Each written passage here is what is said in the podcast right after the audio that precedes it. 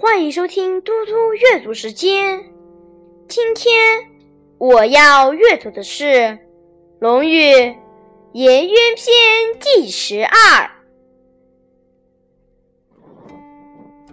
子张望民。子曰：“浸润之政，夫受之粟，不行焉？可谓民也已矣。”浸润之赠，夫受之粟，不行焉？可谓远也已矣。子张问怎样才算眼明心亮？孔子说：“使人不知不觉受害的谗言，以及切肤般的诬告，对你都行不通，那你？”可说是心明眼亮了，使人不知不觉受害的谗言，切肤般诬告，对你都行不通，那你可说是有远见了。子贡问政，子曰：“足食，足兵，民信之矣。”子贡曰。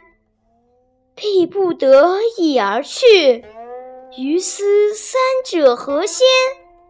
曰：去兵。子贡曰：必不得已而去，于斯二者何先？曰：去时。自古皆有死，民无信不立。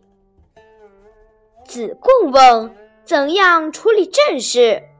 孔子说：“粮食充足，军备充足，百姓信任政府。”子贡问：“如果迫不得已要在粮食、军备、百姓信任政府这三者中去掉一项，那么哪项先去掉？”孔子说：“去掉军备。”子贡又问。如果逼不得已再去掉一项，那么在剩下的粮食、百姓信任政府两项中，先去掉哪一项？孔子说：“去掉粮食。自古以来，谁都免不了一死，而百姓不信任政府，他就站立不住。”谢谢大家，明天见。